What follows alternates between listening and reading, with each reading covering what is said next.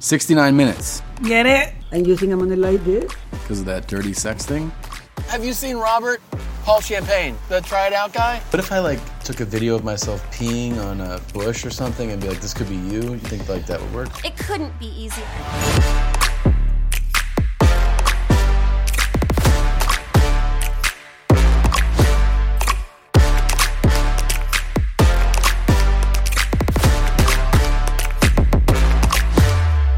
Okay, this smells awful. Join us for 69 minutes. Where you'll wonder. I'll take care of it because I always take care of it. Why? That that just played, that is what the thing is going to be? Yeah. And so I was like the David Goggins of pregnancy. You don't get to have six kids and not be into working. No, no, well, okay, so It's he. a lifestyle, Drew. Ah, It is! Shut up! Thank you, thank you, thank you.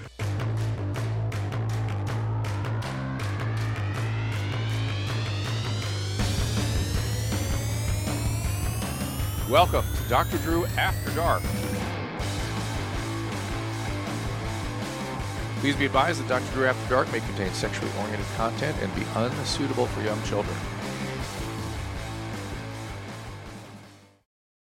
Hey now, welcome to After Dark, Dr. Drew After Dark, of course. Uh, the phone number 818-253-1693. The emails at drdrewafterdark at gmail.com. We appreciate all of it. And do look out for the uh, announcement when we are uh, letting you know that we are taking live calls.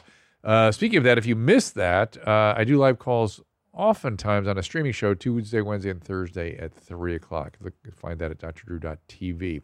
Today, my guest, Jen Fulwiler, nationally touring stand-up, uh, best-selling author, mom of six, which I, this is what I, uh, I'm one of Christina P's favorite people, and uh, first comedy tour with her personal credit card. Tell me about that. That's crazy. Um, it's probably the most insane thing I've ever done. I wasn't represented, no manager, no agent, but I was doing stand up. I had some fans, and I thought I could do a tour. I have no attention to detail. So But how does that? How does it work? Do you pay for a theater for the night, or do you- Yes. how did you know how to do that? Even Okay, because I'd done a book tour. I, Okay. I it, and and I had rented smaller places, but I found out theaters are half price on Monday nights.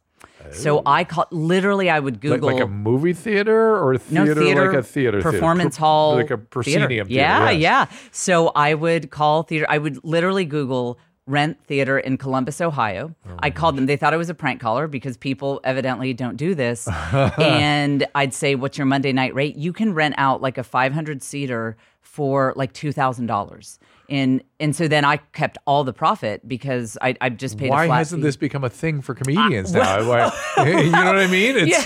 It seems like you've just, you've discovered something. As usual, the middleman is take, taking a cut, and you just got rid of the middleman. I got rid of the middleman, and well, now I have a middleman, and I like them a lot actually. But so I, I guess I think people just don't know you can do it. Now I will say it was a thousand times harder than I thought it would be. To give you just one example, we had to get event insurance. I because I don't have a promoter, I don't have agents, Oh, yeah. and so I had to actually sign something that said there will be no tractor pulls, no drag races, and no flame throwing at my events. You could thought- probably pretty much guarantee that. I would say. well, it kind of Pretty gave me ideas. I was like, well, should I? I mean, it sounds like people are doing this and it's working really well. If I have to initial these columns, maybe, Yes. maybe I should. Yes. Um, it- of 13 shows, uh, 11 sold out. The other two came really close to selling out. And it worked, but I mean, we would have been in bankruptcy. Like if I hadn't sold tickets, because I, you know, I booked all these theaters and all the support. And the other funny thing is, I ran out of money for staff, so I just had to rope my kids into coming. My kids were literally my tour manager. I mean, How'd you can't like make it? this stuff up. They loved it. How old It- are they? Well, at the at the time, they were ages like fourteen oh. down Oh. to four, and yeah. But no, Dr. Drew, it gave them so much mileage because when they went back to school after that summer, they were like, you know, their little friends would be like, "What did you do this summer? I rode the big slide at the water park." My kids were like, I was in Toledo and this guy put the 36C gels on the lights, and I was like, why do I even have a rider if you people aren't going to read it? You know, this is like my 12 year old Tour manager. Yeah. Oh my god, that's It was a lot of fun. Now, uh, the Naughty Corner is it on Amazon Prime? Yeah, yeah, Okay. yeah. It's on. Uh, it's also YouTube. free on YouTube. It's Okay. just yeah, you can watch it on YouTube. And you live here, Austin, in Texas. Austin. Yeah, and yeah. is that where you've always lived? or- yes, yes. I'm a native Austinite. Which isn't it? amazing how the center of gravity of comedy has moved down here. That was some great luck. that was incredible. Yeah, and so I, I, I just so I have a million questions. So did you always? This is the the obvious question to ask, and I'll just ask it because I got to frame it somehow. Is this something you always wanted to do before you were a mom? Did you want to do comedy, or were you a performer in some other capacity? It was I, I was a public speaker. Mainly, I was a writer. All I ever wanted to do in my life was write. So I was, as a doctor and someone who knows about psychology, this might make a lot of sense to you. That I was an only child. We moved a lot when I Mm. was a kid. I had no friends. I was bullied all the time, and so writing was Bullied just, by women or men or both? uh, both. I mean, just whoever was around. I mean, it was it was really bad. And What and do you I think that was?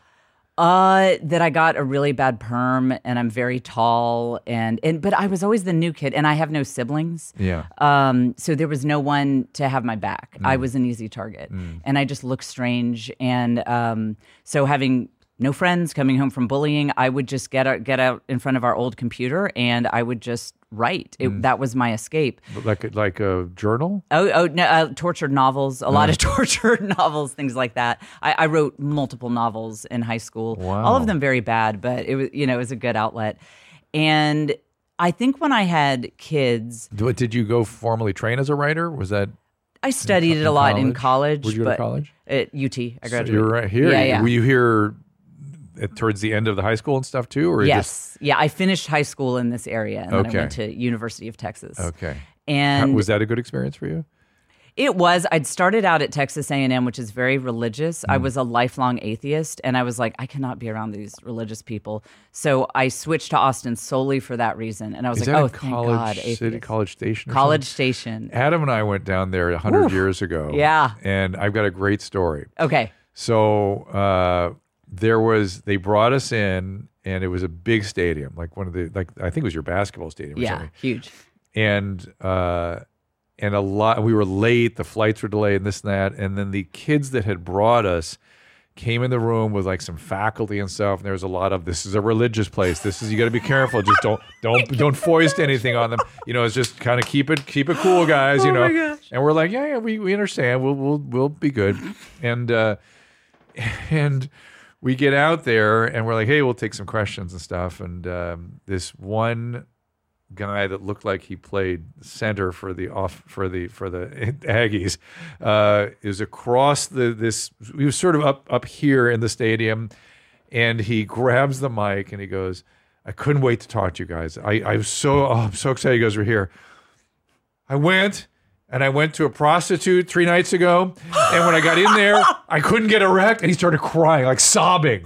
And we were like, everybody, everybody, Texas A&M, everybody. And we were like, well, thank you for asking. Hang on a second. We had to comment about, we had to tell them what we had just been through. He was the first question. First question. Oh, yeah, yeah, yeah. And we're like, Yeah. oh, okay. Religious place. Okay, got it. Uh, prostitution, every cool, I guess, where you guys are. Like- That is everything I would expect Yeah. from a Dr. Drew and Adam at College Station story. Yeah. I mean, that is, yeah. That- Yeah. So that's College Station. So I, I was just super atheist. I just had to leave. So I got to Austin, Texas, and was like, oh, a bunch of godless people. This is incredible. Exactly what I'm looking for. So, yeah. So I did study writing. Writing was my escape. And I think, like a lot of women who have kids, I almost shut down what I really wanted to do. yeah, you're jumping ahead of me now. Oh, yes, oh, oh, I I'm get sorry. that. No, no, no, See, no. I used to be a radio host, so I, I'm sorry. This is your show. Well, no, don't do. Don't worry about that. It's that. It's that I'm. I know where the meat is. Is where the kids arrive. Yeah, yeah, we're yeah. gonna Okay, get there. okay, okay. We're gonna get there. I just want to make sure I understand you before that part because because we have triplets too. mean, I know. and so I to have. You know, we went through our own stuff. So I, I when you say six, I'm like, we spaced them out. It wasn't I, I six don't at care. once. I don't care. But okay, so you're in college. You're studying writing. Did and what did you want to do at that point? I wanted to work at a big ad agency. That was my thing. Write copy, right? Yeah, ad yeah, copy. copywriting, for yeah. television. Ah, magazines. Okay, and did did so you Mad Men stuff? Yeah, exactly. And did did talk radio happen to you around that time, or was that later after momhood? No, it, it, yeah, that was I was already a mom. I already had six kids when I started in talk radio. Yeah, Didn't do don't do things small. no, And- never. And was radio part of the comedy thing too? No, radio came as an extension of writing. I had I had a couple books out. I got published Okay, because got of it. my love of writing. And um, what's funny is I turned down Sirius XM twice. Mm. I said like I I I'm just a writer. I do things on paper. And they're like, yeah, no, we're not going to take no for an answer. And I'm, I'm glad they had that Good. attitude. How did you like doing radio? I loved it. Yeah, It was great. it's It was really right? a lot of fun. It is interesting. And and so comedy, where does that come into this? Is this So I had this epiphany where I realized I'd always loved doing humor writing and I love a challenge, as you can probably tell. And I thought, you know what the hardest thing to do is in humor writing would be stand up comedy because it has to be perfect. It has to be distilled. It is it is the purest form of that art. And I was like, that sounds terrifying. It sounds hard. If I did it, 99% chance I just embarrass myself and fail. So I'm in. This where, is where else have you been like that? Where you take? I mean, do you go, you know, climb Kilimanjaro and stuff like that too, or do you, where you take something and go, that's got to be hard. I'm gonna do it if it's hard. Yeah, nothing physical. I mean, like when I saw a sci-fi movie about a guy who was just a brain in a jar, and I was jealous. So I mean, nothing physical. I Okay, okay. never push myself. Okay, so the, so Yeah. it, what what else intellectual or, or, Uh, or well, frankly, I. I would say having so many kids, I never wanted kids. I have no natural maternal instincts. None. I'm an only That's child. impossible. Yeah, my husband is an only child. My dad was an only child. I'd only held like one other baby before my kid. I I mean, I didn't aspire to be a mom ever. I never babysat. I, I'm not the one who like asked to hold your baby. Uh, and so you got married me. at what age? Uh, 26. And how long had you guys been together at that point? Uh, two years. Three Okay. years. Okay. Yeah. And that's and the relationship is good. Everything's Yeah. solid, which is We and we just been married 20 years as of a couple of weeks and, ago. and, yeah. and, the, and the, all the kids put a put a challenge. oh yeah. that. Oh yeah. Yeah. Yeah. So you have a kid, right? Yeah. You have your first child. You're how old? 28 or something? Or 20? 27. 27. Yeah. And what I like this, I'm going to do this, or this is super hard. I better go all in on it. You know what it was? I, I had some I had some bad influences. So I I'd been atheist all my life. We both converted to Catholicism, and the, Explain that to me. I know. So I don't know. I mean, I just read a bunch of books and I was like, yeah, I think that makes sense. And it's probably my extreme personality. Like, let's not be spiritual but not religious. You know, let's be religious but not spiritual, and just just like you choose the most rigid, you know, alternative lifestyle. people don't appreciate also Catholicism, though. It, it is kind of, in, in many respects, it's the most intellectual. Yeah, it, it's yeah. And did you read yeah. Thomas Aquinas or Oh, of something? course. Okay, Oh, so I this is love your okay. Thomas So this sort of Yeah, yeah, yeah. makes some Yeah. sense now. So did you Yeah. talk to Christina about that? No, we actually didn't have a chance. To you get know into she it. studied that in England? Oh, I didn't know she that. went to Cambridge. Help me, Oxford. Help. Was it- She gets pissed at me every time I do this. Whatever, it whichever, was whichever one. Uh, I think I keep it was saying Cambridge. Oxford. I think it was actually Cambridge. Oh, that would have been a hot episode. I think YMH listeners would love hearing about Aquinas. She read all nine volumes of Sir Thomas Aquinas. Yeah, St. Thomas Aquinas. Okay, now I'm more obsessed with her than I was. Yeah. That's incredible. Reasonable. Yeah. Wow. Yeah, crazy. So, you know, and the Catholics, like, they, you know, they don't do contraception. I was like, well, I'll never do that. And then I, I was like, well, that's actually kind of a good idea. So wow, we just, yeah. I mean, we're like, so when you don't use contraception, you have, you have babies. Yeah, well, Yeah, well, no, okay, there, no. Within Catholicism, there are all these different, very scientific, like very accurate methods, like the Creighton method and all this, and and they have. I mean, they're as accurate as the pill, like you know, ninety happened with five you guys? percent. Wait, So we use. It's actually a brand new method. It's called the Fulwiler guesstimation method. It has about a twenty percent effectiveness rate. and 80% failure. And yeah, yeah, Yeah. I wouldn't say failure. I, it was it was great. I love having a big family. We had uh, so I had six babies in eight years, just one after another. Um, Eh. it becomes a lifestyle at some point, you know. yes. Favorite word, Drew.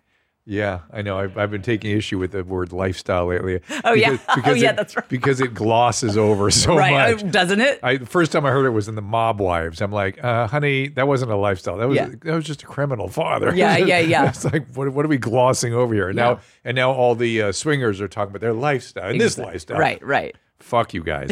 that's just that's just glossing over a, a more complicated story. Totally what I'm which doing is here. true with parenting. Yeah, I, I'm here yeah, to tell yeah. you.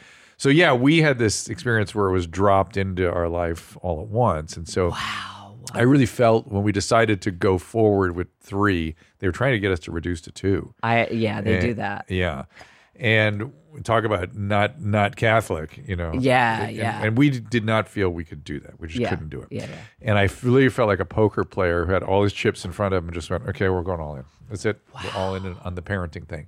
Did you ever have that experience where you're just like, "Oh, this is what I do now. This is what I am. This is it." Yes, yes, Yeah. and it's and what, it's what number child? Uh, right. Oh, for me it was one. Right away? Like number Yeah. one. Yeah. Well, isn't it almost like a like a trenches mentality? Oh, you like- get survival full it- on. Well, Exactly. my, yeah. my hair was, you know, Annie's color when I when I was they were born. It turned white in a year. No, what's funny, same with me. I dye my hair. It, my hair is like your color, and mm-hmm. it mm-hmm. started. Oh, that would like look right- cool, right- actually. I think that would look good. I might go natural at some Yeah. point, but no, I mean my my hair started turning gray like very quickly Yeah. after all this. But I do, th- I mean, I think there is kind of an analogy to literally being in a warfare trench situation because it's like there are no breaks. There's no getting out of this. You're in it, so Yeah, you just what are we you just, you just keep going. Yeah. and and and for women, they have the added thing of what it does to your body. Oh, yeah. it just it's it's intense. it's very it's for real. intense. It's very And- but but in terms of not having a maternal, I'm not sure we're going to take any calls or anything today. I've got a billion questions for you today. In, in terms of not having a maternal instinct, it, you still, you know, one of the things it's that drive to have a kid that lets you sacrifice your body, right? Or was it the religious thing now that was uh, keeping you going and willing to do that? once see i didn't i didn't i didn't have the maternal instincts because i wasn't part uh, i was kind of you know culture in the 80s and the 90s let's face it it was a little bit loveless. It was very individualistic. Hmm. And i just didn't have exposure to you probably know people who have big families and they have all the cousins in and out and their aunties over here that i didn't have any of that. And so i think i didn't have maternal instincts because i never had an opportunity to just see if this was for me or not. And I mean, I, I often say that I was so dissociated from that part of the human experience that in the back of my mind, I kind of thought that new human beings came from a cloning room at the back of Starbucks. Like they just came in wearing wire rim glasses, like 20 years old. I mean, I, yeah, it's, I forgot what I learned in health class about like how babies come into the world. So I think maybe maybe I could have had some instincts if I'd ever been exposed to it. But then, you, I mean, you probably know how it is. Even if you're shocked by the idea of pregnancy, once you actually kind of get into it and think about what's going on, I mean, you you develop your own way of loving this kid and, and being all in, even if it doesn't look like a Martha Stewart situation. But I'm wondering the the willing to sacrifice so many times. That the, to me, when I see women do that, it's all- it, it to me it looks like a little amnesia, like you don't remember what it's really like. It meets this drive to reproduce, to have a baby, and you don't have that. So, what was was there something about the Catholic Catholic faith, or I- was your I- husband pushing at that point? Would he want more? No, he, we were both of the same mind. Like, oh, this is great. Kids are great. We should wait a- a, while before we have the next one. And then we're like, oh, we're not waiting a while. Okay. Is that just a failure of the of the system? The the no, I, I think I think what I'm it was the- is the- well, it's like okay, you know what? the what? Fulwiler system. yeah, yeah, yeah. The That full. Weiler guesstimation. Yeah. I should teach like a master class. Uh, It's it's you know for those that want to end up where you are, it Yeah. would be a great way to get there. It'd be very short. It'd be Mm-hmm. like 20 seconds long. Uh, here's how we do family planning. Uh, you know, you make a gin and tonic and, you know, see where the evening leads you. Uh, so, you know what? It, it's interesting that we live in this culture where, like, we've got David Goggins, who I'm the biggest fan of, and and he'll be like, you know, you got to run 12 miles so that you can get fit or whatever. And when it comes to the fitness realm, when it comes to the diet realm, we intuitively understand that it's not sacrifice in the sense of something bad. There's this incredible payoff. And so I was like the David Goggins of pregnancy. That it's I didn't see it as this woe is me martyr sacrifice. Mm-hmm. It was like I'm getting a whole squad here. You know, I'm really socially awkward. This is this is a chance to have six friends and my only chance to have six friends. So so I I didn't see it as as like a woe is me Was six the number? No, no. I had a, I'm sorry to make this a very complicated interview, but I had a very serious blood clotting disorder. I had to give myself shots in the stomach every day throughout all my pregnancies. Really went off the rails. TTP or something? No, uh, it's called factor two. It's very unusual. I inherited it from both parents. Oh, so so I don't know if they met at a family reunion or what, but um, I had homo, homozygous for that. That's crazy. Yeah, so I was on blood thinners. Doesn't doesn't factor two? You had factor two deficiency, right? yeah, I think so. And so doesn't that cause both clotting and bleeding? I well, for me, it was just clotting. Just clotting, okay. Yeah, because in so in pregnancy number six, I ended up with bilateral pulmonary embolisms. So the the clots in my lungs were some of them were so big. The guy who did the CT scan said a layman could point out these clots on your scan. of He's like they're huge. So, so you're taking heparin all through your your yeah, yeah, Lovenox, Lovenox, nine hundred dollars yeah. a month. Yep, Beautiful. after insurance, wonderful. So yeah. do you have any pulmonary disability from all that? Because that can really Yeah, yeah. I, I do have lung damage. I can't breathe as well um, because of that. And uh, so that so after number six, uh, we were like, okay, well, maybe we need to do something other than the Fulwiler. We still did the natural. We I was going to say putting yeah. you on birth control pill may have its own risks. so- Exactly. So, Right. Do you have And- to take Coumadin all the time or anything, or do you do anything else, I should. I really should. or Eliquis or one of those? I yeah, I should, Dr. Drew. I definitely should. but they said it. What I love the way you're looking at me. Because it's you used I could the way people use lifestyle. like there Yeah, was, I was glossing over Yeah. a lot. I'm trying to seem less crazy than I am. This is my first show on your podcast. I'm trying to seem It's- like it's a normal good. human you, being. You are normal. You are bright as hell. You're fascinating. but you should be taking some Eliquis or some I Coumadin. at know. least. Okay, you know what? I'll start that tomorrow. I will. Or, or at least a low dose or something. They- I mean, They they believe that there are no issues as long as I'm not pregnant. So I was strictly warned not to have any more kids after. do they ever worry about prolonged plane? I mean, you you tour. I mean, Yeah. prolonged plane flights and stuff like that. do they worry? They seem to really believe my my hematologist seemed to really believe that as long as I'm not pregnant, it really shouldn't be an issue. He did recommend Eliquis, but he was like, "Hey, honestly, it'll probably be fine, even if you don't. I, I get that. Yeah. You can take a low dose of Eliquis too. I mean, you don't have to Well, take that's a full true. dose. Yeah, okay. I should Let's do think that. about it. Two and a half That would be funny if I end up actually getting on that drug because I went on your show. I was like, well, Dr. Drew told me. Well, it just it, I'm breaking through your denial a little bit here. okay, so. that's good. This is an intervention. I like it's it. not intervention. It's just a little friendly, like, hmm. the, the, it's called therapeutic wonderment. I wonder if you ought to do that. Like, I- I That's a good term. It's- it- it is a very effective term. Taught it to these guys for years. Uh, okay, so now we're at the six kids point in our conversation, which is where it's all happening. Now you go out on the road to be a comedian. At, at how old is the oldest kid at that point? When I booked my own tour, the oldest was 14, 13, said, 14, yeah. And, and so, and that was you, but you already had a following right online From from Sirius XM, yeah. from Sirius. That Yeah. was so. So, and, but when did you start doing the uh, the videos and things? That was that media. that was during COVID because you know I, I couldn't tour. I, I so I quit Sirius XM to go all in on comedy in March of 2020. Okay. and I was left in a situation where I had no income, no job. It was pretty but catastrophic. your husband's okay. He's working. He's not really into working. That's not, yeah. He and what's okay. You, you don't get to have six kids and not be into working. no, no. Well, okay. So It's he. a lifestyle, Drew. Ah, shut up! Thank you, thank you, thank you. It is Okay. a lifestyle. He, my husband, grew up poor. Okay. He ended up going to Yale and graduating in three years with honors, Columbia Law School, Stanford Business School. What Um, the fuck? Yes, exactly. He knows And- how to work. Clearly. He just feels like he's done enough work at this point. My Yale man husband, like when I married a Yale man, I was like, if I can just get a ring on it, the minute that engagement ring slips onto my finger, all of my financial problems just disappear. And but he's discovered work life balance, and he's like, well, you know, you- I've done a lot. did, did he have a workaholic phase? he did very much so. and did that help you guys be okay now? I just worry yeah, about the yeah, six kids. yeah, yeah, yeah. And Okay, he's um, backing down a little bit. yes, yes. Okay. And so so- and- not. Okay. Well, and I- let I me mean, be like- let, let me be clear. My husband is a wonderful man. If we got in a dire financial situation, of course he, he would go I back. work. kind of don't blame him. You know what I mean? It's like he's done. A, you're right. He's done a lot. Th- okay, think about this from an evolutionary psychology perspective. Uh.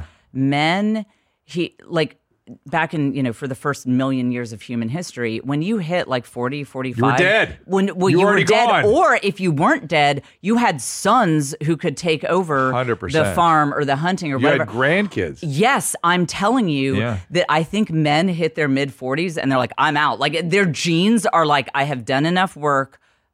This, I'm, I'm, I'm sick of it. So uh, it, it there is a weird thing that does it's I, I'm struggling with it right now myself. And it's not that I don't want to work, it's that I don't work the same way. Okay, in what sense? I used to get up at five in the morning and see 50 patients a day and, and come home at 10 o'clock at night. Wow. And well, and media, like media, we sort of shoved it in in the corners here and there. I do it like Friday afternoon to Saturday afternoon, that kind of stuff. And it, it, I, but I was a severe workaholic. yeah. And now I can't imagine doing that, but I have immense guilt about it. It's very guilt weird. in the sense. I mean, I assume your family is financially okay. We're What- fine. yeah. It, it, so no, guilt, it's guilt, in guilt in the sense? sense that I'm, I'm meant to do that. I should be doing that. I'm not. I'm not up to my my worth as a you know. I was it, what I when I was deeply into it. I just thought it was what I was doing was so important. So Yeah. important, so important, so important. And and and I was had great. You know what it is. I, I'm this is so funny. It's, it's become like my therapeutic environment in here. I talk to these guys about things. I'm like, yeah, that lifestyle thing does bother me. so, but it, but is that I had disdain for people that didn't go all the way in um, in the practice of medicine, do it all the way, and now that's me. And it's like, Oh. oh, so but I'm doing lots of other things, and it's creative and it's interesting, and I'm still helping people, and I still am grateful, and I still value it, but I have this weird guilt. So your guilt is not about your relationship to your family. Like, are, No. are you being a provider? Your No, guilt that's is about better. are That's you honoring the profession that you am, am I doing well? I'm not even sure it's that. It's I had disdain for guys like me, and so and so I am that guy now. It's like, mm,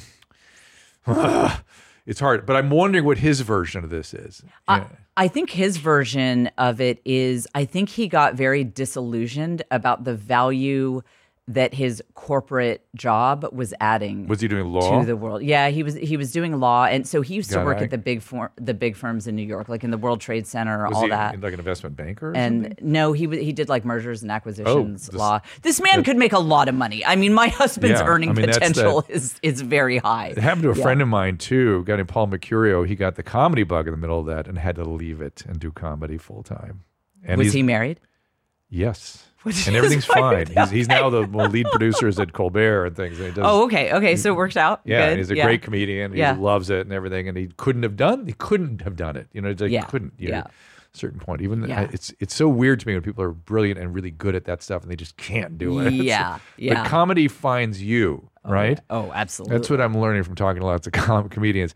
And and you haven't really told me that story though. You talk it found you as a challenge. it did. When did the funny part grab you? Because uh, people that are funny need to be funny, in my experience. Is that not you? it's 100% me. Yeah. I had done humor writing. I mean, I, I started a website in 2002 where I did humor writing and it would go viral, like shutting down my server viral. Remember back when it was like just websites, there were no blogs, there was no social media. So all that stuff went viral.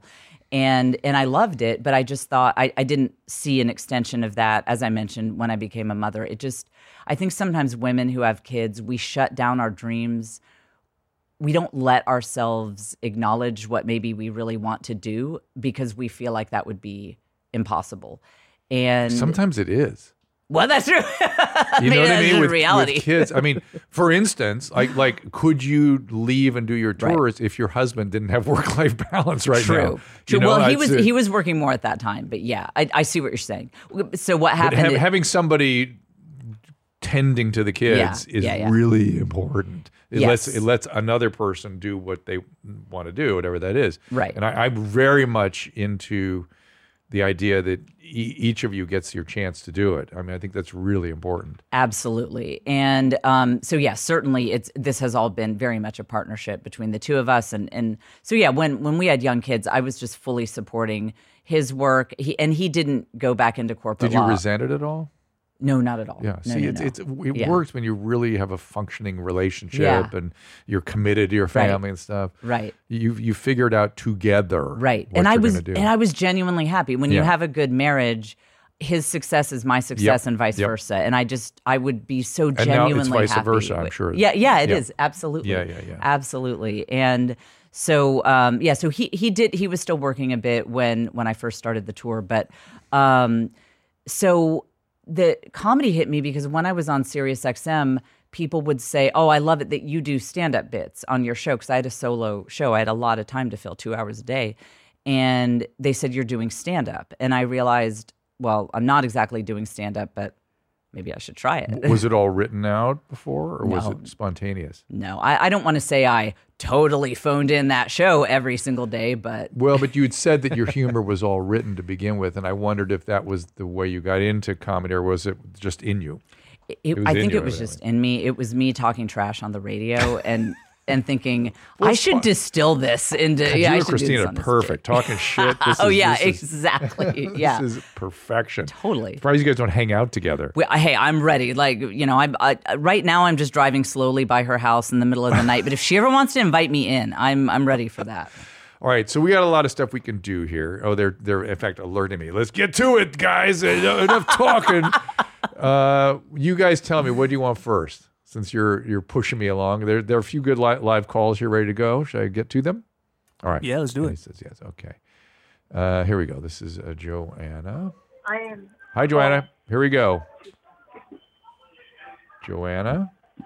Hello. Hi there. How Hi, are you? Joanna. You're on with Jen Fulwiler. How are you? I'm good. Uh, how are you? I'm running outside real quick because um, I'm at work. So hold on. That's incredible. She's got an embarrassing question. Okay. Yeah, here we go. What kind of work do you do? yeah. No, I need to talk to Dr. Drew. What kind of work do you do, Joanna? I work. I work in uh, financing at a furniture store. Oh, so there's a whole bunch of you in there, and you got to get away from that group. Yeah, yeah. I can't. Um, it's kind of a personal question, so I didn't want to. I hear I'm you. relatively new, so I didn't want to got it. give too much. Okay, what's going on? Okay. Mm. So, my question was oh, well, there's people out here too. My question was um, so, if I am by myself, Mm-hmm. I can manually, I can manually take care of myself, right? climax, right? But with, yes, with Yeah. other people, I cannot. So I don't know if it's like a stage fright thing Yeah. or just a physical thing. You know? yeah. Are you heterosexual? I am. Okay. And you have one partner, or do you just are you? I mean, are you involved with somebody, or is it sort of? Into, just I have none right now. It's non-existent right now. But but It's been have uh, quite me- a while, doctor. Okay. Let me ask it this way: when when you were in a relationship, was it a satisfying long term relationship, or did you have good communication with that person? Did you feel comfortable? Was it? Have you had that yeah, kind of we did. I dated him for four years. Okay. Yes, we, Okay. I, we dated for four years, and uh, yeah, Okay. So hold on. This this is very common. So I don't want you to feel weird about this. It is very common, actually. And how old are you? okay. How old are you? I'm 26. Oh yeah, for sure. 26? Very common. So, uh, Joanna, let give a little crack at it first, if you wish. Wait, oh me? Yeah. Oh, so, Oh, okay, Joanna. I'm yeah. sorry, I'm looking at yeah, Jen yeah, I saying was Joanna. okay. like, you're yeah, looking Jen. at me like, what? um, well, Jo- uh, Joanna, do you feel like, like, let's say when you just see yourself in the mirror when you get out of the shower? I mean, what is your initial gut reaction? How do you feel about yourself and, and the way you look? Oh, I I love myself. I Oh, love good. the way I look. I Okay. love I love everything about it. Yeah. Good. And um, and I, I will say this though. Oh, go ahead. Go finish your thought. yeah, go, go ahead, Joanna. Oh, I was I was going to say this that when I'm by myself, you know, it's not a subtle thing. It's very much powerful. Yeah. And I it's almost like I got to force it out, you know, I, Yeah, I got to yeah. push it out. Yeah, yeah, yeah. Are you on birth control pills? I am not. Good. Any medication otherwise? No, sir. Okay, good. You'd be amazed how often Straight medication gets in the middle of this. People don't even think about it, and, yet- and that's the issue. Okay, uh, you want to crack out? I know what to tell her. I, I got some ideas. I have some ideas, but I, I was going I was going to assume that maybe it was a self consciousness thing, but it sounds like it's not that. So you Well, take it's, it, Doctor It's so Drew. interesting to me. It's interesting to me as a male. I wouldn't even have thought of that. It- Real- oh, to me, it's like, what else could it you're be? I'm- I'm drawing a blank and- now. And so, Yeah. and so, as a man, i i what this is is more Right. of a mechanical issue, and so I'm going right there. Oh, E- that's even so though, funny. Even though you're absolutely correct that all that is important, and we, we established that she had comfort and she was in a stable relationship and she felt communicative and intimate. All those things are very important. As a male, you never think about because because here's the thing about men. We here's we we like how you look because we're there. We Yeah. tell, we're, we're, telling you with our penis. We like how you look. We're, that's why we're there. This is awesome. Uh, so so you why you would be concerned about it is odd to us, which is kind of an interesting male female thing just at the outset. Okay. But here's the thing, Joanna. You, you many many many many young women um, sort of uh, are never no one ever sits down and say, "Hey, this is how most women work." And the reality is that the majority of women need some kind of direct stimulation, like you do to yourself, in order to have an orgasm. It's just not going to happen otherwise. You're not going to have it with intercourse. Now, about 5% of women have stolen it from everybody else. They could have multiple orgasms. They only have orgasms with intercourse. They don't like oral sex or direct stimulation oftentimes. Right. And then there's people that are in between that are sort of usually need some kind of direct something, but sometimes we'll have an orgasm with intercourse, sometimes not. Um, and there's all sort of all these variations on the theme, uh, and it gets very confusing for women because they they feel that they're different or broken or something. And then the women, I've heard this a million times, where these women who have lots of orgasms, look at the, look at their peers and just go, "Well, you haven't just you haven't figured it out yet." It's like no, it's a different biology. It's construction, a different thing. And you're with the majority, Joanna. You're actually, most women are like you. Now, there are sort of two common solutions to the problem. Do you know what I'm going to talk about? Vibrators? Vibrator is one of the Okay. solutions. So it's doing something with your partner, manual stimulation, vibrator, something in addition to his penis or, or whatever. Um, but the other thing is or, oral sex. Uh, most women, some sort of some sort of direct stimulation that your partner can provide for you. Um, if you talk to them about it, men are more than happy to oblige. They are they are they like I said, we're all about can do. We want to get the results. you tell us what you need, we're here to Team deliver. player. Action oriented. We're deliver. We'll deliver. I love men. I'll, they get the job done. yep. but you should not you should you should not be uncomfortable about this at all the one thing i will i will warn you a little bit about is that some men get a little weird about sex toys they feel that i, I think it's kind of a almost like jen's looking at me like what i'm offended by I that I'm learning. I'm taking notes. This is very they, instructive. they get a little offended as though it's competition or something like they should be able to do it themselves you know they, again if they want to get it done and you're bringing in hardware it's like well now the hardware is doing it i wanted to do it but but believe me most guys are fine with it so so it, it's really about just you knowing what you want and need and communicating that to your partner and not feeling the least bit uncomfortable about it okay Right. but you Can I can I ask you one more thing, doctor? yes yes ma'am Okay. So what what I will say is that when I'm with a partner, it's it's it's it's waterworks down there, you know. Mhm, mhm, But when I'm by myself, mhm. there's nothing there's nothing going on, but I can get there. Does that I- make sense? It, it does, and uh, there probably is more going on than you know. Maybe that's too intense. No, no, no, no, no. Uh, it- it's probably more going on than you know. Uh, but let's be fair. Once there's stimulation of that region, there can be more lubrication. There just can be. Some some women are, are set up that way. It's all good. You're completely normal. Don't worry about yourself. That's when I want you not to not to worry about yourself at all. Do we have any voice uh, voicemails? Yep. Okay. One second.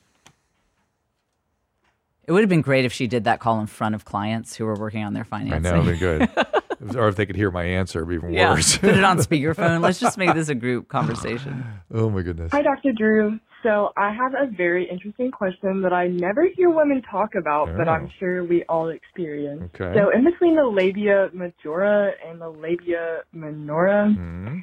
there's like this skin that isn't like outer skin. It's like an inner type skin. Yes. And it produces like, I don't know, like juice, not juice, Sometimes. but like an interesting area throughout the day, and Interesting area. I feel like no women talk about this, and I want to know, like, does it really like secrete like other things like an armpit would, or like what's going on there? Like, what type of skin is it? Okay. How does that work?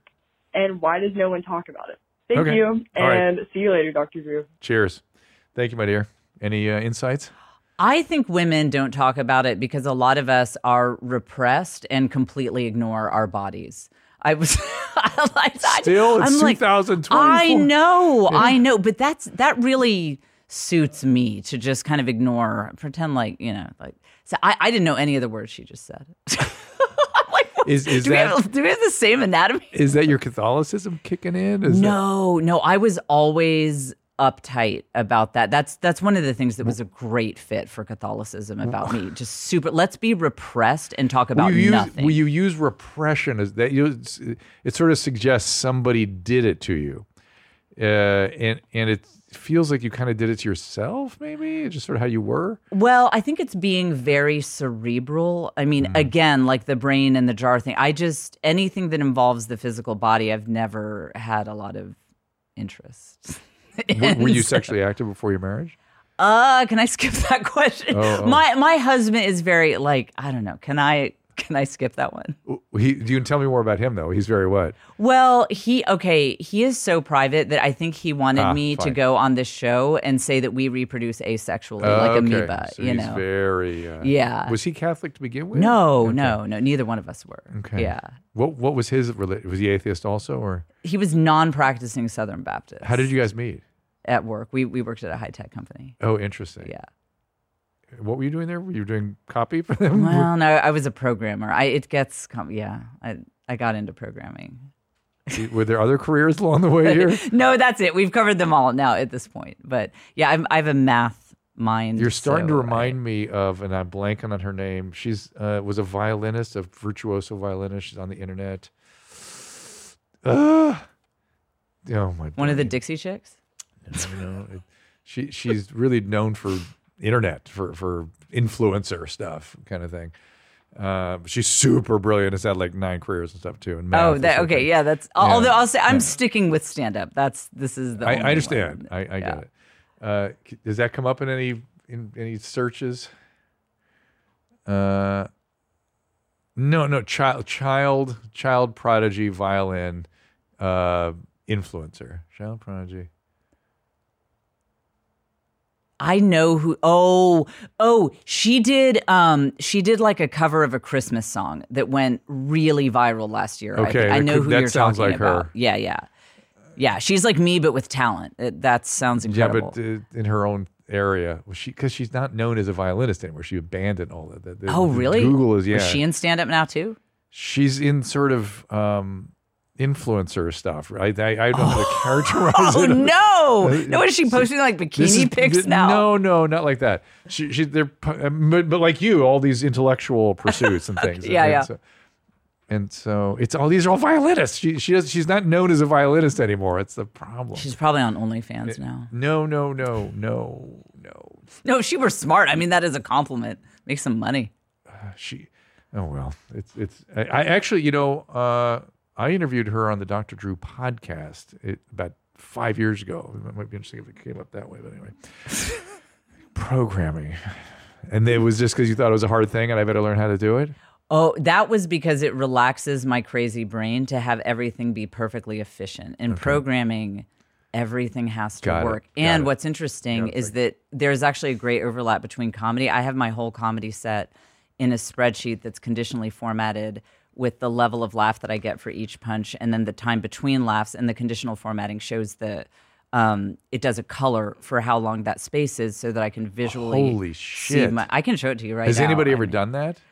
Not You that it I feels like you ought to write a treatment because people are always trying to figure out what makes mirth. Yeah. You know, what's the source of it is. Yeah. And you've drilled it down to a timing. Yeah. I and, mean, and most of that timing, when in the comedic world, is sort of automatic for these guys, or they sort of conditioned to it. Yeah. Do you also are you able to respond to an audience so you kind of can develop it away from the formatting?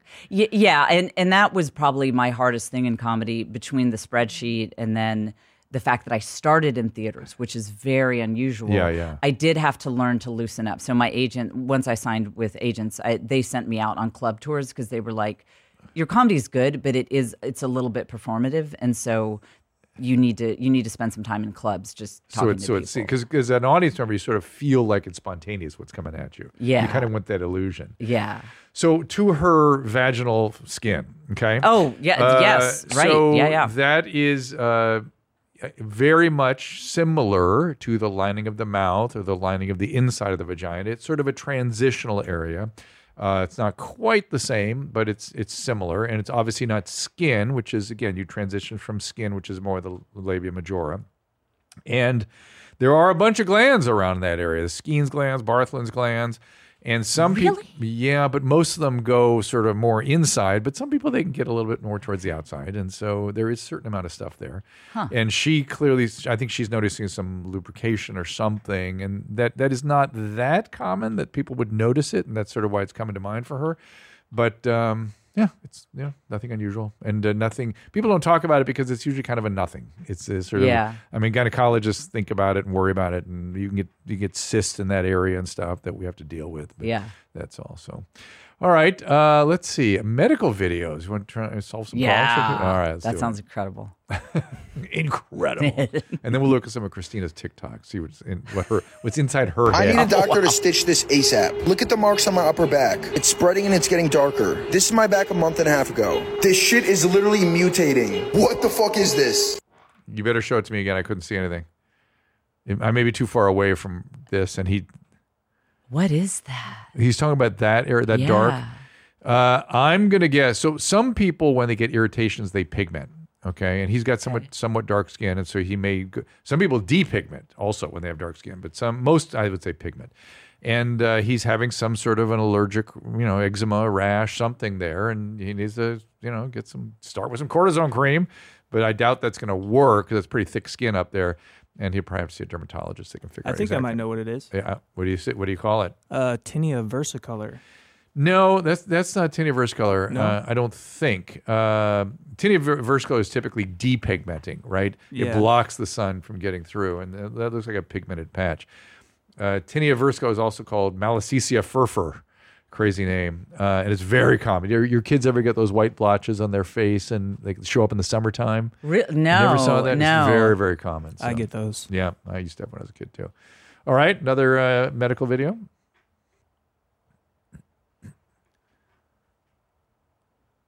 Looks like a normal leg, right? Watch this. Well, that's just edema. That's not a normal leg. He's got uh, pitting edema, that is called. Yikes. When you had your uh, deep venous thrombosis, did you have pitting edema like that? It was it was similar to that. Yeah. And very painful. It doesn't seem like it's painful for him. he, he might because you know he's doing the pitting, so um, it's when somebody else does it, people complain about the pain more than not. And so, yeah, that can be anything from heart failure to a blood clot to kidney failure to liver failure to a million other things. But that does not normally happen. That seems like a relatively young man, and that is not normal for a young man. And the fact that he is just showing us one leg and not two, if he had the kidney failure and whatnot, oftentimes people have asymmetric edema and they notice it in one leg and they've actually got it in both. So, Hmm. again, he needs to see a doctor right away. Right away. It's not nasty. It's very common. It's just kind of unusual in a younger person. And God, it could be any, it could be a million things. And then what's causing the kidney failure or the liver failure it could be a billion other things. So, and medication sometimes even does that. All right, what else you got? Okay, um, can a TikTok optometrist tell me what the frick is wrong with my eyes? Because this morning, Uh-oh. oh my god, it's so funny. This morning, I woke up and yes, I'm sleep deprived. I've worked about 40 hours in the last two days. Yeah. So, yes, I am sleep deprived. And yes, I am working a day shift that I slept through the first hour of. But I'm here now. Can someone tell me why my eyes, like every time I use one eye, it's like if I'm I'm, I'm using this eye to focus on like my phone right now, Yeah. I lose control of this eye. Yeah, it's called a disconjugate. And there's like nothing. I've been sitting here for like 30 minutes trying to get them to be straight. It is so funny. I'm like at work, like talking to them like a fucking pirate. Like I need a fucking eye patch. Why? Why are my eyes doing that? So poor thing. Yes. So She's working too hard. That's very serious, actually. And so, uh, optometrist is not appropriate for that. I would just go to an ER immediately. She needs a CAT scan. It's called disconjugate gaze, and it's in the center of the brain where that sort of happens typically. It could be a lot of different things causing it, but she needs to be seen Yeah. pronto. Yeah. So I thought it was first the fact that what was happening. It's hard to tell these things when people are just spontaneously talking, but at first it looked like she had a lateral rectus palsy, like she couldn't pull her eye past midline. Mhm. But it's way worse than that, unfortunately. And lateral rectus palsy and double vision from that can be diabetes very commonly. So Oh, I never knew that. Wow. good, good. It's a it's a neuropathy, quite literally. Okay, let me uh, pull out some emails and stuff here for you. We know we're getting into serious stuff here. Uh, here's I'm 25. I'm into jujitsu. I lift weights. I went to a doctor to ask about a way to speed up recovery. I had an elbow issue that was hurting me. A suggestion was to stop doing training altogether. I, uh, he's 25. I asked about low dose testosterone to help with the injury. He seems to think that because I'm young, I shouldn't need those things. Dude, Nathan, he is absolutely correct. Do not take steroids. Do not take testosterone. You're 25, dude. Come on. You shouldn't even need supplements at that age. But uh, you might want to see a physical therapist if the elbow is the issue. And it's not about recovery from your training. It's not. You, it's all. It takes everybody a while to recover. It's about training properly, and it's about uh, getting that elbow taken care of. Whatever is going on there, and a physical therapist would help you with that. This testosterone thing drives me a little bit nutty. Tell me about that. I've, I've Be- yeah. Because I, I'm a fan of it for older men who have low testosterone. I mean, then, then fine. But people are taking testosterone because they're fatigued or they're not, you know, they want to get more out of their workouts. It, it's like taking thyroid hormone or something. It, it, you do it when there's a deficiency. And when there's a deficiency, there needs to be a diagnosis for why you're deficient. And that could be obesity. It could be opiate use. There, there are things that cause uh, low testosterone that are not illnesses per se, but you still need a, an explanation for the low testosterone before you start throwing supplements at somebody. It's just, ugh. And it seems like people more and more younger and younger ages it's are really not good. this. It is. yeah. It is not good. Uh, let's see. I'm trying to get some stuff here. I took the. Uh, here's another one with. I took a testosterone booster. Uh, At my- what age? He doesn't say. He's a young person.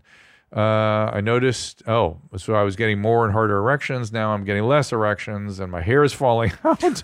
yeah. I decided not to take the supplement anymore. Yeah, no kidding. Uh, what damage might have been done?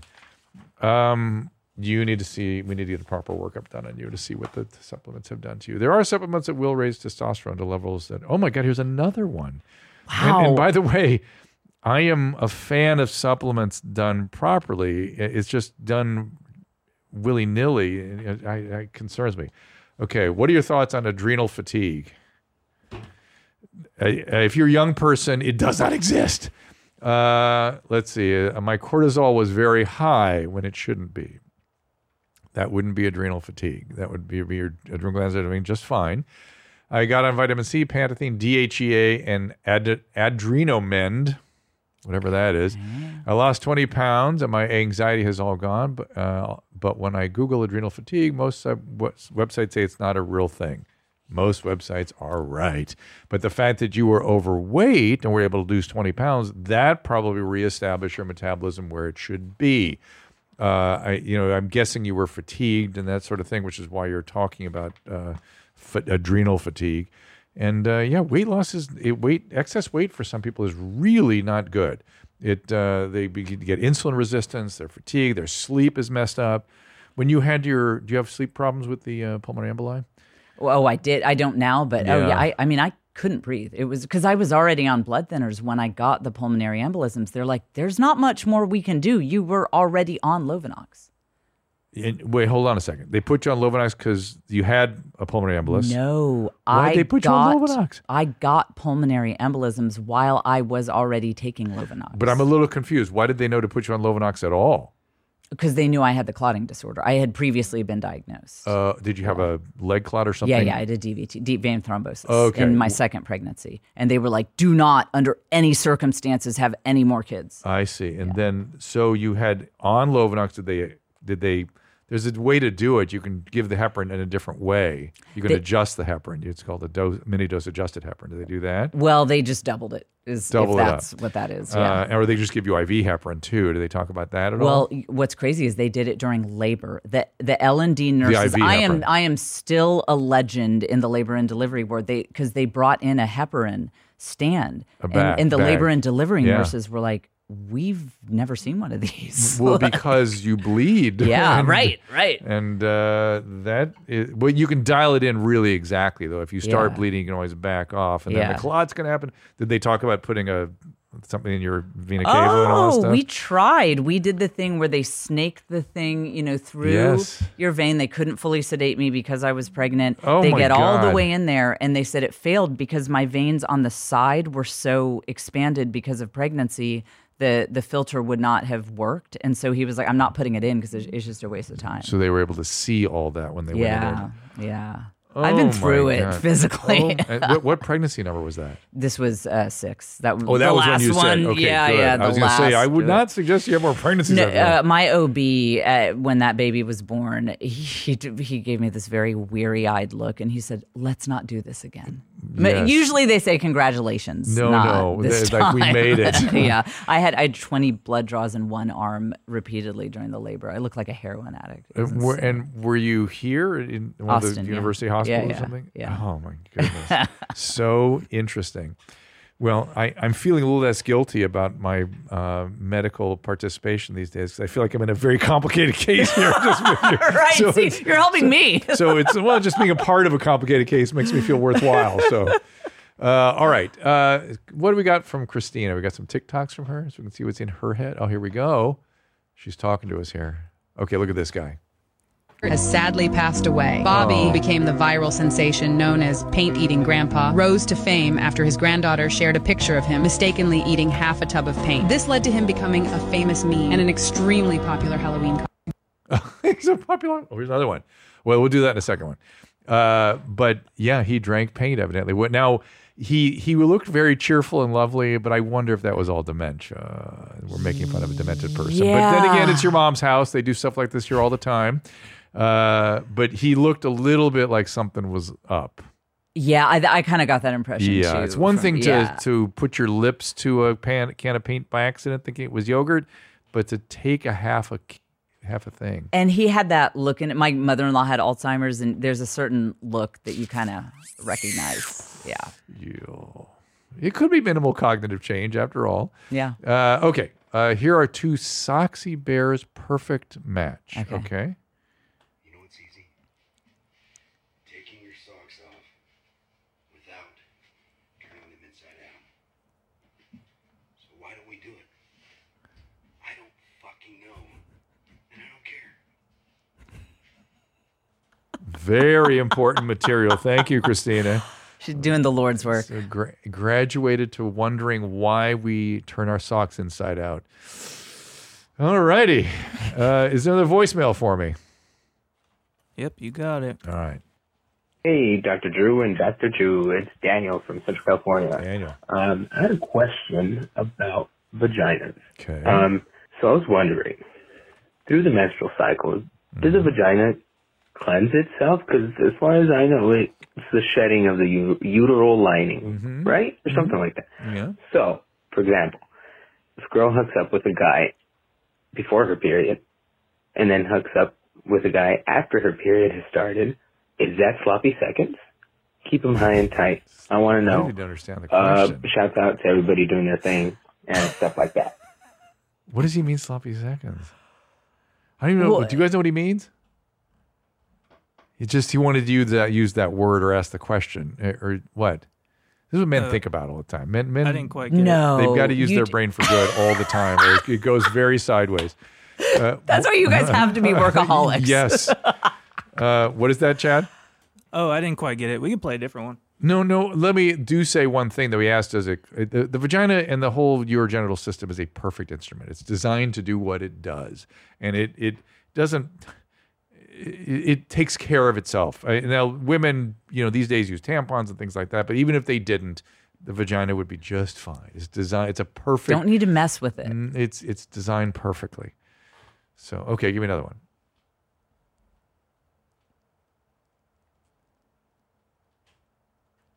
Drew and Booth Bros. This is Brian in Pennsylvania, and I've got a question about how diet can affect your sexual desire or sexual potency. Mm. So, my girlfriend and I are going to be going on a vacation soon, and we haven't seen each other in a long time, and she just generally has a higher sexual drive than I do. Mm. So, I was wondering if you have any tips or if it's even possible to increase your sexual desire or sexual potency by supplements or dietary changes or anything like that. Love the show. Keep it up. You guys are doing God's work. Piss on me, beat me. You bet I'm coming up in May. It's- it's a And greetings for this. What happens when I do this? Oh, I haven't heard from them in a long time. They've been around the uh, gagging couple. I haven't seen much from them. Uh, you know, I went. I interviewed them on another show. Did they, did they bring them in here too? I, I had the best time with them.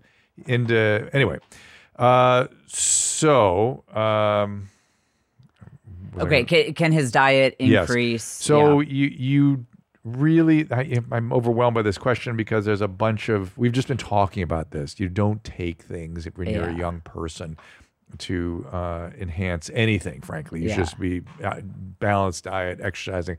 But having said all that, if you are overweight, for sure losing weight will raise your testosterone level. If you are a male, resistance training will raise your testosterone level. So get into the gym, start working out a little bit. But beyond that, that's it. Now, for somebody older, if there's a re- if again men's testosterone levels drop, if they're really having functional problems, they don't have prostate cancer, other uh, contraindications, then sometimes you'll add some testosterone in. You're saying knowingly, yes. Well, no, no, no. I the reason I was nodding is because I was also thinking that I, I swear sometimes that kind of thing can be psychological too. We think it's diet, and I was just sitting there thinking, I, I, I just wouldn't be surprised if.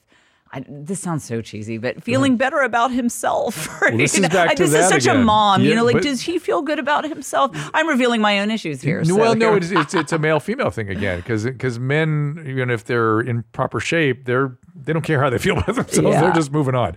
They're moving on in. And but it, it is important though that the relationship be functioning because Right, uh, and when guys have sexual dysfunction, it's actually more that they're anxious because they're so into it. That's when Really? they, that's when they Okay. have trouble. They, they when they're not into it. I mean, they they if they're not into it, they're not there. Yeah. You know, they, when, if they want to be there, if they really want to be there, then then that's where sexual dysfunction comes in sometimes. Kind of so interesting. right? Okay, Yeah. yeah. that makes sense. I, Yeah. I guess that makes sense. Yeah, I, I'm learning that I don't fully understand how men think. After being It- married it- 20 years, it's- I am still learning. It's a different thing, and Yeah. you see it more. You know, the the odd thing to me is the you know the in the prime reproductive years. You know, that's when God decided to make us the most different, right? because it's those years when things are because of the hormones and whatnot. It, things are a lot different. Well, listen, it's been a privilege to get to know you. Uh, it's been so fun. I hope you'll come back. And uh, where should we find you? Where do you want people to go? So Instagram is great. I also have a podcast. My name, is The Jen Fulwiler Show. I, I love my podcast. It's on YouTube. You can look it up on YouTube. You have Patreon? yeah. Oh yeah, yeah. Patreon. Well, we we can get to that later, but just look me up on YouTube. Um, I have like five viewers there, so maybe you know you guys can make it six and seven. Just look- just look up your name and that's yeah, it? Yeah, just Jen Fulwiler, and then of course I'm very active on Instagram. Great. Uh, pleasure. Thank you so much for being here. Thank you all for sending us voice messages, emails, and for calling in. And we'll see you next time. All conversations and information exchanged during participation in the Dr. Drew After Dark podcast or interaction on the drdrew.com website is intended for educational and entertainment purposes only. Do not confuse this with treatment or physician medical advice or direction per se. You must always follow your medical professional's advice and direction. Nothing on these podcasts or posted on this site supplements or supersedes the relationship and direction of your medical caretakers. Please understand, I am not playing the role of physician in this environment per se. I'm educating. I am a licensed physician with specialty boards in American Board of Internal Medicine and American Board of Addiction Medicine.